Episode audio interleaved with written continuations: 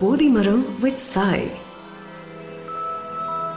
Produced by Level Zero Media Crafts.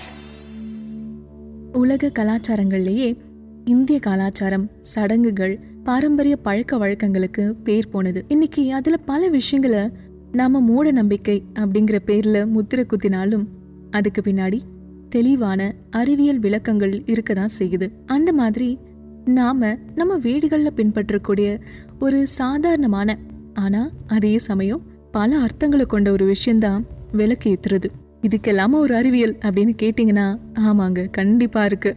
நாம நினைக்கிற மாதிரி இதெல்லாம் ஏதோ சாதாரணமான விஷயம் இல்லை. அதை பத்தி இன்னும் விவரமா நான் இன்னைக்கு உங்களுக்கு சொல்லியிருக்கேன் இது போதி மரம் நான் உங்க சாய். ஒவ்வொரு நாட்டோட கலாச்சாரமுமே அங்க வாழ்ற மக்களுக்கு முக்கியம்தான்.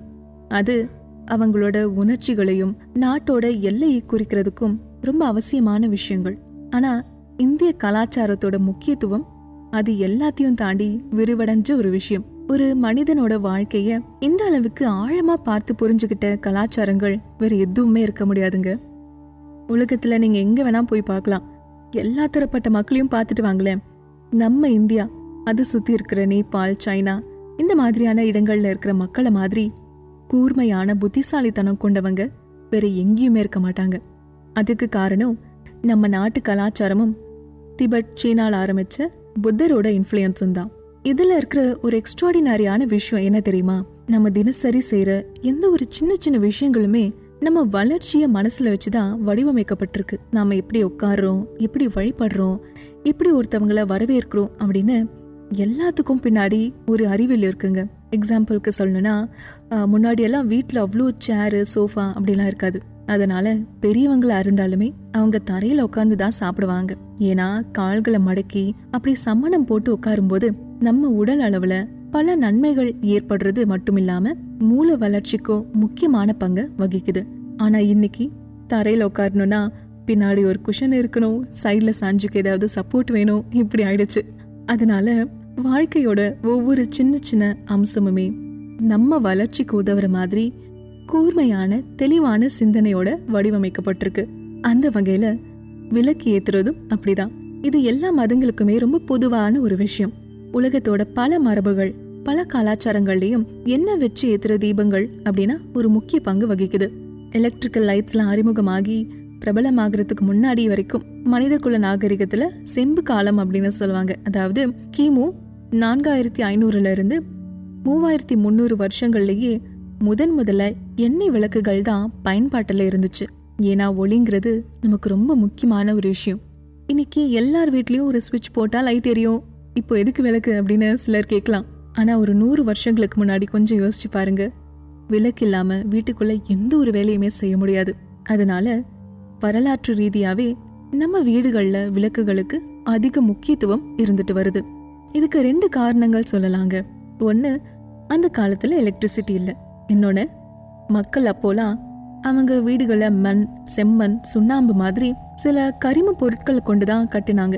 அதனால அவங்களால பெரிய பெரிய ஜன்னலோ கதவோ எல்லாம் அமைக்க முடியல. அதனால வீட்டுக்குள்ள எப்பவுமே இருட்டாதான் இருக்கும். இன்னைக்கும் கூட ஒரு சில கிராமப்புறங்களுக்கு போய் பாருங்களேன். வீட்டுக்குள்ள அவ்வளோ வெளிச்சம்லாம் இருக்காது. ஒரு சின்ன சிம்னி லைட் மட்டும் எரிஞ்சிட்டு இருக்கும். இது ஒரு பக்கம்னா இன்னொரு பக்கம் நம்ம வீட்டில் நல்ல ஒரு சூழ்நிலை ஒரு சந்தோஷமான சூழ்நிலை அமையணும்னா முதல்ல ஒரு விளக்கு ஏற்றுங்க அப்படின்னு சொல்லுவாங்க. ஆனால் இன்னைக்கும் சிலர் வீட்டில் சாயந்தரம் ஆறு மணி ஆச்சுன்னா வீட்டுக்கு வெளியில் ஒரு விளக்கு வீட்டுக்குள்ளே ஒரு விளக்கு அப்படிலாம் ஏற்றி வைப்பாங்க. அந்த விளக்குக்கு பக்கத்தில் உட்காந்துருந்தீங்க அப்படின்னாலே அது ஒரு வித்தியாசத்தை ஏற்படுத்துறத கவனிக்க முடியும். நீங்கள் கடவுள் நம்பிக்கை கொண்டவங்களா கூட இருக்க வேண்டாம். அந்த ஒரு வித்தியாசத்தை நல்லாவே உணர முடியும். இதுக்கு காரணம் என்னன்னா நீங்க விளக்கேத்தும் போது அந்த திரி மட்டுமே எரியறதில்ல. அந்த திரியை சுத்தி இருக்கிற ஒரு குறிப்பிட்ட எத்திரிக் லேயர் அப்படின்னு சொல்லுவாங்க. அதாவது ஆகாயத்தோட சக்தி. அது இயற்கையாவே நிகழுது. இந்த எத்திரிக் லேயர் இல்லனா ஈத்தர் மண்டலம் என்ன செய்யும் அப்படின்னா அது இருக்கிற இடத்துல தகவல் தொடர்பு அதாவது மக்களிடையே நடக்கக்கூடிய கம்யூனிகேஷன் அப்படிங்கிறது தெளிவாகவும் ஈஸியாகவும் நடக்கும். இப்போது இப்போ டூர்லாம் போகும்போது கேம்ப் ஃபயர்லாம் மூட்டி சுற்றி உட்காந்து கதை பேசுவாங்க. பார்த்துருக்கீங்களா? அப்போ அங்க மக்கள் சொல்லக்கூடிய கதைகள் எல்லாமே அதிக அளவு தாக்கத்தை ஏற்படுத்தும். கவனிச்சிருக்கீங்களா? ஏன்னா அந்த நேரத்துல நம்மளோட அட்டென்ஷன் மற்றும் உள்வாங்கிக்கக்கூடிய திறன் அப்படிங்கிறது ரொம்ப அதிகமா இருக்கும். அதுக்கு காரணம் அந்த நெருப்பை சுத்தி இருக்கிற ஈத்தர் மண்டலம் தான். அதனால நீங்க ஏதோ ஒன்று புதுசா ஒரு நல்ல விஷயம் ஆரம்பிக்கணும் அப்படின்னா இல்ல ஒரு குறிப்பிட்ட சூழ்நிலையை உருவாக்கணும் அப்படின்னு ஆசைப்பட்டா ஒரு விளக்கு ஏத்துறது ரொம்ப நல்லது.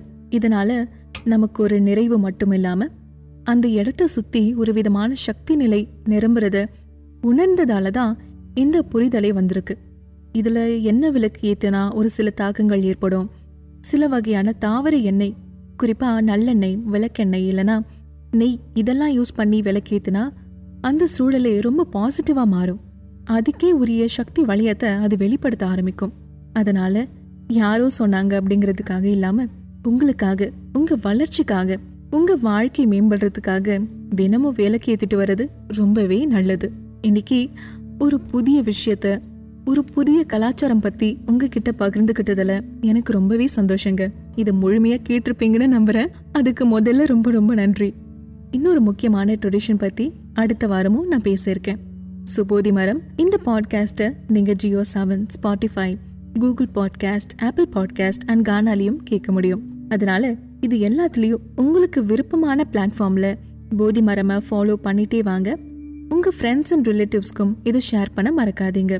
ஏன்னா ஒவ்வொரு வாரமும் ஒரு புதிய விஷயம் உங்களுக்காக காத்துட்ருக்கு. உங்களுக்கு இந்த பாட்காஸ்ட் எவ்வளோ பிடிச்சிருக்கு இதை பற்றின உங்கள் வேல்யூபிள் ஃபீட்பேக்ஸ் அண்ட் ஐடியாஸை எங்களோட ஷேர் பண்ணிக்கணும் அப்படின்னு ஆசைப்பட்டா feedback at salt audios dot com அப்படிங்கிற மெயில் ஐடிக்கு தாராளமாக உங்கள் வியூஸை தெரியப்படுத்தலாம். உங்களுக்காக போதி மரம் வழங்குறது நான் உங்கள் Sai.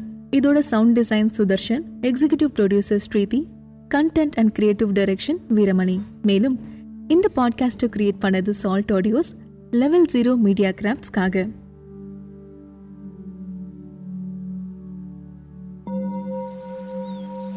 Bodhimaram with Sai. An original production from Level Zero Media Crafts.